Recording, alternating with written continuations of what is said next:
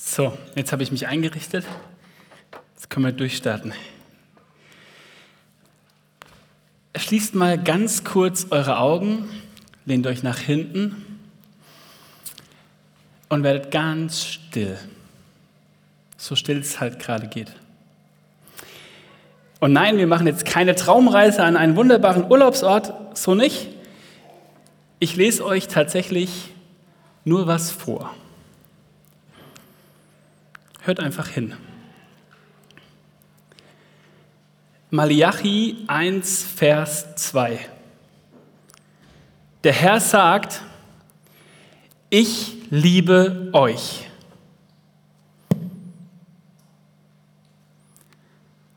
Dem ist eigentlich nichts mehr hinzuzufügen. Ihr dürft die Augen wieder aufmachen und ich nehme euch ganz kurz mit in einen Gedanken, den ich wirklich hatte. Ein Studienkollege von mir hat so mal eine Andacht am Morgen im Johanneum, wo wir zusammen studiert haben, gestartet. Ist aufgestanden, hat seine Bibel zugeschlagen und hat den Raum verlassen. Dem ist nichts mehr hinzuzufügen. Ich habe kurz überlegt, ob ich das bringen könnte. Ob ich diesen Text vorlese, von der Bühne gehe, sage weniger, zack, fertig, Amen und gut ist es. Das ist die gute Botschaft. Aber nicht heute. Heute kann ich das tatsächlich nicht bringen. Aber ich habe euch mit reingenommen ins Thema. Wir sind heute unterwegs weniger. Das ist mein Thema für heute und weil du da bist, ob live oder im Stream, herzlich willkommen, auch dein Thema heute Morgen. Wir befinden uns mitten in dieser Predigtreihe langsamer, tiefer, näher. Und ich crash das heute irgendwie mit dieser Einführung, mit diesem Special Vers und mit diesem Überbegriff weniger. Der Vers von heute, der war tatsächlich eigentlich nur ein Platzhalter auf der Einladung, die manchen Leuten zugegangen ist. Michel und Sarah meinten, hey Christian, sag mal, welchen Bibelvers du für deine Einführung gerne hättest und dann such dir den aus und wir schreiben den da drauf. So, dieser Bibelvers stand da und ich habe ihn angeschaut, ich habe drüber nachgedacht, ich habe drüber gebetet und eine Nacht drüber geschlafen, um am Ende, um am Ende festzustellen, hey, der macht was mit mir. Der bewegt mich und der berührt mich. Also sind wir jetzt heute mit diesem Bibelvers hier. Keine Angst, der kommt auch gleich noch, aber ich mache noch ein Stück Anlauf mit euch. Ich habe euch drei kleinere, größere Punkte mitgebracht. Und der erste heißt einfach, Paulus bringt's auf den Punkt. Paulus schreibt in seinem Leben einiges an Briefen, hat auch Leute, die für ihn schreiben, aber diesen Brief schreibt er, und zwar an die Gemeinde in Korinth. Kurz ein bisschen Kontext zu Korinth. Korinth, eine Hafenstadt, da ging es multikulturell zu. Ja? Ultra viele Leute, mittendrin eine junge, eine unreife, eine wilde Gemeinde von Jesus-Nachfolgenden. Und immer wieder gab es Stress, Missverständnisse, Fragen, die ungeklärt blieben, Herausforderungen, unterschiedliche Ansichten und Verstehensweisen. Leute, diese Gemeinde wächst gerade im Glauben und steht sich in diesem Wachsen immer wieder selbst im Weg.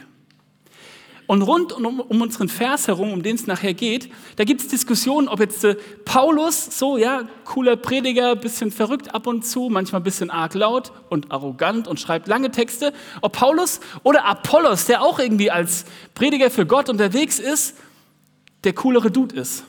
Ja, das war denen wichtig. Hey, wer ist eigentlich die niceste Person, die da vorne steht und predigt? Und Paulus Finde ich an der Stelle richtig cool und straight. Der hat eine ganz klare Meinung dazu. Hey, Paulus sagt, es geht um Gottes Reich. Nicht um Personen. Es geht nicht um Paulus, um mich hier, um Apollos und XYZ. Es geht um Gottes Reich. Erster kurzer Exkurs für heute. In seinem zweiten Brief an die Korinther schreibt Paulus folgendes: Denn wir verkündigen nicht uns selbst, sondern Jesus Christus, den Herrn uns hat Jesus nur dazu bestimmt, euch zu dienen. Wir verkündigen nicht uns selbst.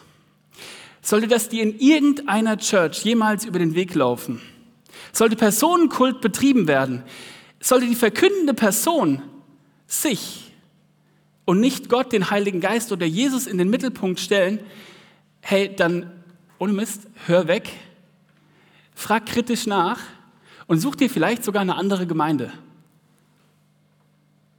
Sollte ich das jemals machen, dann sag's mir und weis mich darauf hin und hinterfrag mich kritisch. Exkurs Ende. Wir gehen zum Predigtext von heute. Ihr dürft ihn hier hinten mitlesen. Ich hoffe, er ist groß genug für euch und ich lese ihn euch auch gerne einmal vor. Es ist also Gottes Werk, an dem wir mitarbeiten und ihr seid Gottes Ackerland oder besser Gottes Bauwerk. Als erfahrener Bauleiter habe ich das Fundament gelegt. Dazu hat Gott mich in seiner Gnade befähigt. Jetzt baut ein anderer darauf weiter, aber jeder muss aufpassen, wie er weiterbaut. Denn niemand kann ein anderes Fundament legen als das, das schon gelegt ist. Und das ist Jesus Christus. Es kommt darauf an, womit auf dem Fundament weitergebaut wird. Mit Gold, Silber, Edelstein, Holz, Heu oder Stroh. Es wird sich noch zeigen, was das Werk eines jeden Einzelnen wert ist.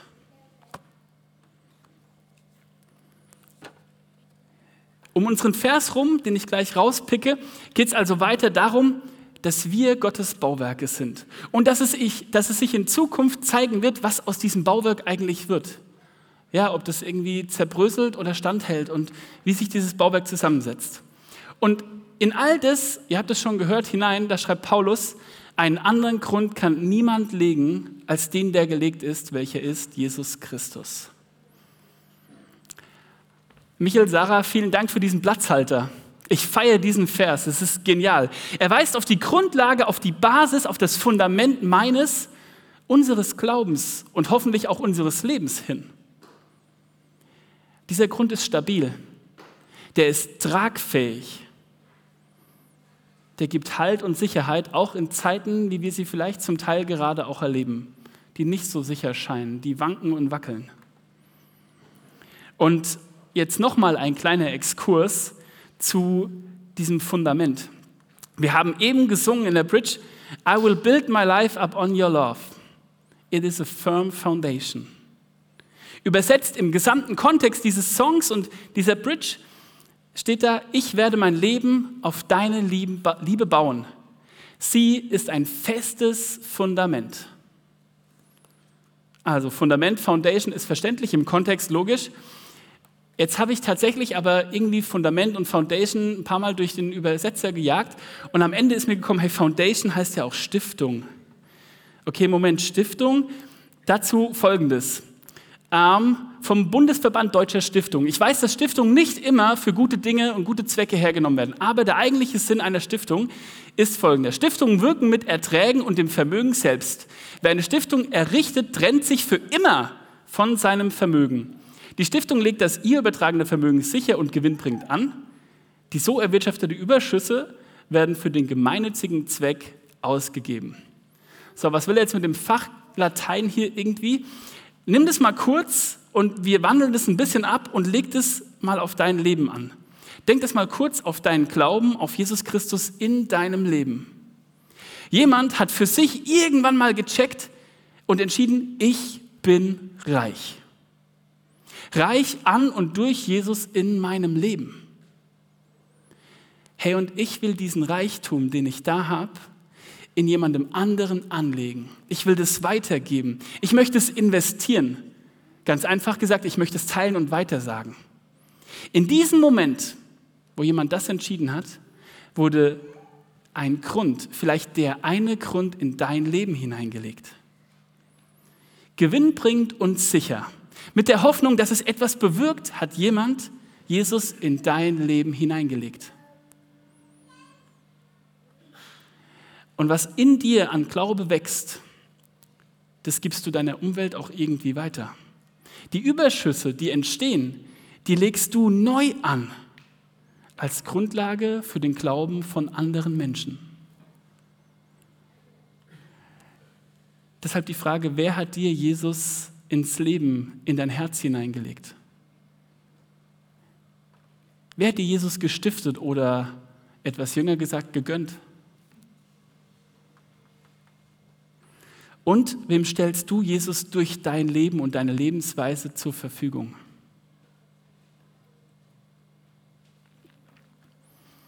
In uns ist also ein Grund gelegt. Paulus sagt straight, es ist Jesus Christus. Ungefähr so plakativ und riesig sagt er das, glaube ich, ständig. Es ist Jesus Christus, dieser eine Grund. Punkt. Drei kurze Facts zu diesem Jesus Christus. Jesus Christus der Messias, der Retter, der lebendige Gott. Hey, der, der am Kreuz stirbt, nicht tot bleibt, sondern aufersteht. In 14 Tagen feiern wir das hier mit einem Einsgottesdienst. Und Jesus Christus gestern und heute und derselbe auch in Ewigkeit. Hebräer 13, Vers 8. Und jetzt kurzer Übertrag ins Alte Testament. Er ist der, der in Exodus, also 2. Mose 3,14, auch schon mal vorkommt. Da sagt Gott zu Mose, ich werde sein, der ich sein werde. Es ist ein unfassbarer, ein unbegreiflicher und doch, Achtung, ein gegenwärtiger, ein beständiger, ein zukünftiger und am Ende sogar ein ewiger Gott. Jesus Christus, derselbe, damals, heute und in Ewigkeit. So, mehr braucht es nicht, oder? Weniger. Haken dran, jetzt könnte ich von der Bühne gehen und wir wären zumindest irgendwie drin. Tatsächlich finde ich, reicht es noch nicht. Zweitens, einen Schritt weiter in Richtung weniger. Lass uns noch mal einen Schritt weiter gehen. Ich finde Jesus diese Grundlage als Vorbild und Schablone fürs Leben einen sehr guten Gedanken. Als Schablone und Vorlage. John Mark Comer, auf dem ja irgendwie auch ein bisschen diese Predigtreihe basiert, hier vorne steht dieses wunderbare Buch, Das Ende der Rastlosigkeit, der hat Folgendes in seinem Buch geschrieben. Würden wir die Evangelien und die Augenzeugenberichte, also die Augenzeugenberichte über Jesus Christus, was ja die Evangelien sind, sorry, lesen, wie wir heute eine Biografie von irgendwem lesen, dann würden wir vermutlich schauen und suchen, hey, was von der Lebensweise dieses Menschen kann ich auf mein Leben eigentlich anwenden? Und was kann ich da mitnehmen, wenn ich das Ding jetzt lese, dass es sich auch irgendwie lohnt? Wir betrachten es gleich genauer davor noch zwei kleine Punkte. Erstens, Paulus schreibt ganz deutlich, niemand, niemand kann einen anderen Grund legen als der, der gelegt ist. Jesus in unserem Leben ist also safe. Das ist sicher. Das bleibt. Allerdings versucht dieser niemand, ob irgendwer von außen oder die Stimme in uns, uns, ob das war falsch, uns manchmal Jesus madig zu machen, uns abzulenken, uns, aus, uns einen vermeintlich besseren Grund vorzustellen und hinzulegen. Es gilt an der Stelle also achtsam zu sein. Denn unser Grund, unsere Schablone Jesus kann schnell mal in den Hintergrund geraten und überdeckt werden von so vielen anderen Sachen. Überdeckt von Beruf, Karriere und Zielen, die wir uns setzen. Von dem Wunsch nach Ansehen und Anerkennung. Von viel Geld, was irgendwie wohl glücklich machen könnte. Von Besitz, von Followerzahlen, von tollen Formalen, die, Formaten, meine Güte, die uns lehren, besser zu sein und besser leben zu können und uns zeigen, wie wir schneller, höher weiterkommen. Uns wird Zeit geraubt, uns wird ein falsches Selbstbild vermittelt Nice-to-Haves werden zu Must-Haves.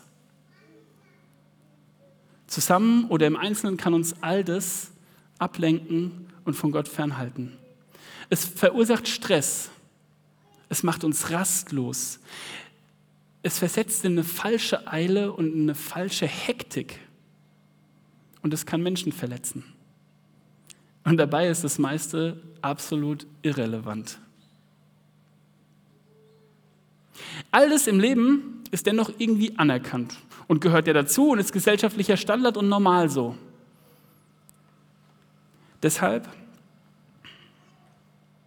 weniger, wer hätte es gedacht, ist manchmal mehr. Alles, was ich gerade aufgezählt habe, hat Paulus am Ende in diesem Vers 13 folgendermaßen benannt. Er sagt, es wird sich zeigen, ob das Bestand und Wert hat.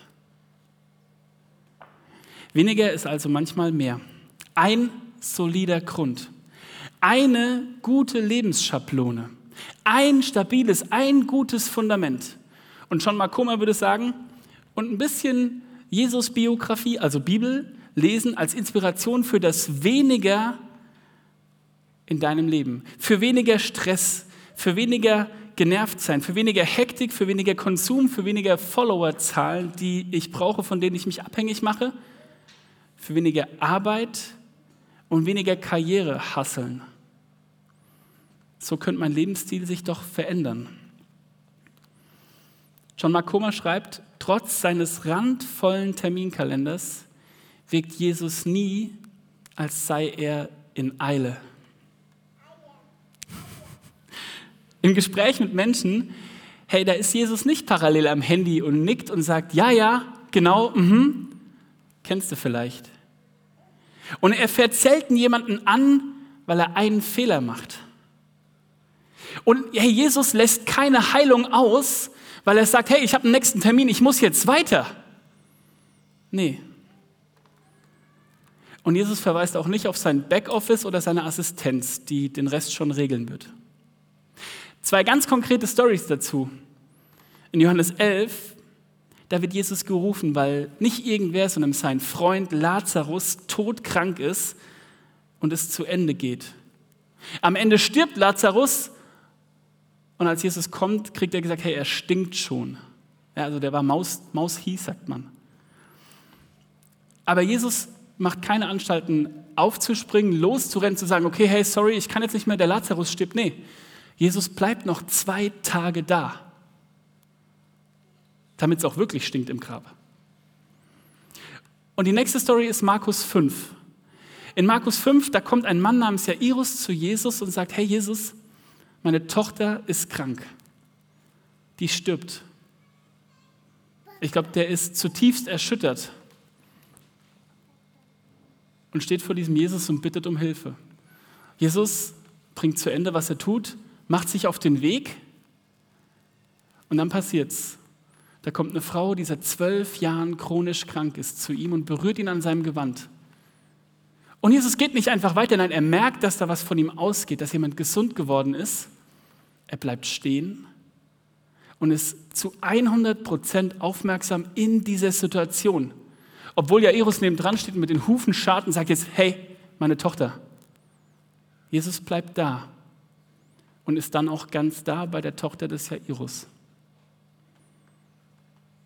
Trotz seines randvollen Terminkalenders wirkt Jesus nie, als sei er in Eile. Könnte das die Schablone, die Vorlage für das Weniger in unserem Leben sein? Um diesen Grund Jesus, der gelegt ist in unserem Leben, besser zu sehen, zu verstehen und in unserem Leben einzubauen? Der letzte Part, ein anderer Lebensstil, Teil 3. Jesu Lebensstil, weniger anstatt immer mehr. Vielleicht habt ihr das schon mal gehört im Studium, in der Ausbildung, in der Schule, völlig egal. Aber ich habe das beigebracht bekommen, dass ich mir im Kalender Zeit für Unvorhergesehenes eintrage. Scheinbar hat Jesus das auch irgendwie gemacht. Hätte er einen Kalender, ob digital oder haptisch, Jesus hätte sich wohl Zeit für Unvorhergesehenes äh, eingetragen. Also 80 Prozent anstatt 100 Prozent des Tages verplanen. Jesus hatte Routinen. Ja, manche machen Morning Routine. Sarah geht jeden Morgen Sport machen, andere stehen jeden Morgen auf, gehen spazieren, lesen Bibel und beten. Völlig egal, was deine Morgenroutine ist. Jesus hatte Morgenroutine. Er hat sich immer wieder aus dem Staub gemacht, zurückgezogen, wurde still und hat gebetet. Und Jesus war ganz krass, er hat nämlich sogar Sabbattage eingeführt, also für sich. Er hat einen Tag in der Woche Sabbat gefeiert. Stell dir das mal vor, du machst einen Tag in der Woche nichts außer ruhen und anbeten. Wäre schon ziemlich nice. Und Jesus hatte einen extrem einfachen Lebensstil. Er hatte nicht tausend Kleider, so wie ich. Ja? Also Klamotten, nicht Kleider. Er hatte einfach wenig Kleidung. Er hatte wenig Materielles, was er mit sich rumschleppen musste. Der musste sein Auto nicht mit Dachbox beladen. Nein, der hatte wahrscheinlich so einen kleinen Jutebeutel. Nur das Nötige.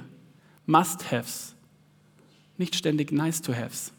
Da könnte ich mir wahrscheinlich die allergrößte Scheibe von abschneiden an der Stelle. John Marcoma, nochmal dieses wunderbare Buch, schreibt dazu, Jesus führte ein Leben in aller Ruhe. Ein Leben, in dem Raum für Gott und Liebe zu den Menschen höchste Priorität hatte. Weil Jesus Ja zu all dem sagt, sagt er immer wieder auch Nein zu unzähligen anderen Dingen, zu unzähligen anderen Einladungen und vielleicht auch zu Menschen. Deshalb die Frage, was sind deine Prios? Was ist dir wichtig? Kommt Gott in deinen Prioritäten vor? Jetzt ganz harte Frage, kannst du Nein sagen? Ihr Lieben, so will und würde ich gerne leben mit dieser Schablone. Ich will es wieder lernen, denn ich habe es an der einen oder anderen Stelle verlernt und schleifen lassen. Ich will mir klar machen, wer die Grundlage meines Lebens und Glaubens ist. Ich möchte Jesu Lebensstil, das weniger statt immer noch mehr, in meinem Leben platzieren. Ich möchte mir diese Schablone immer wieder vorhalten. Und ich möchte so Stück für Stück langsamer, tiefer und näher kommen und unterwegs sein mit ihm.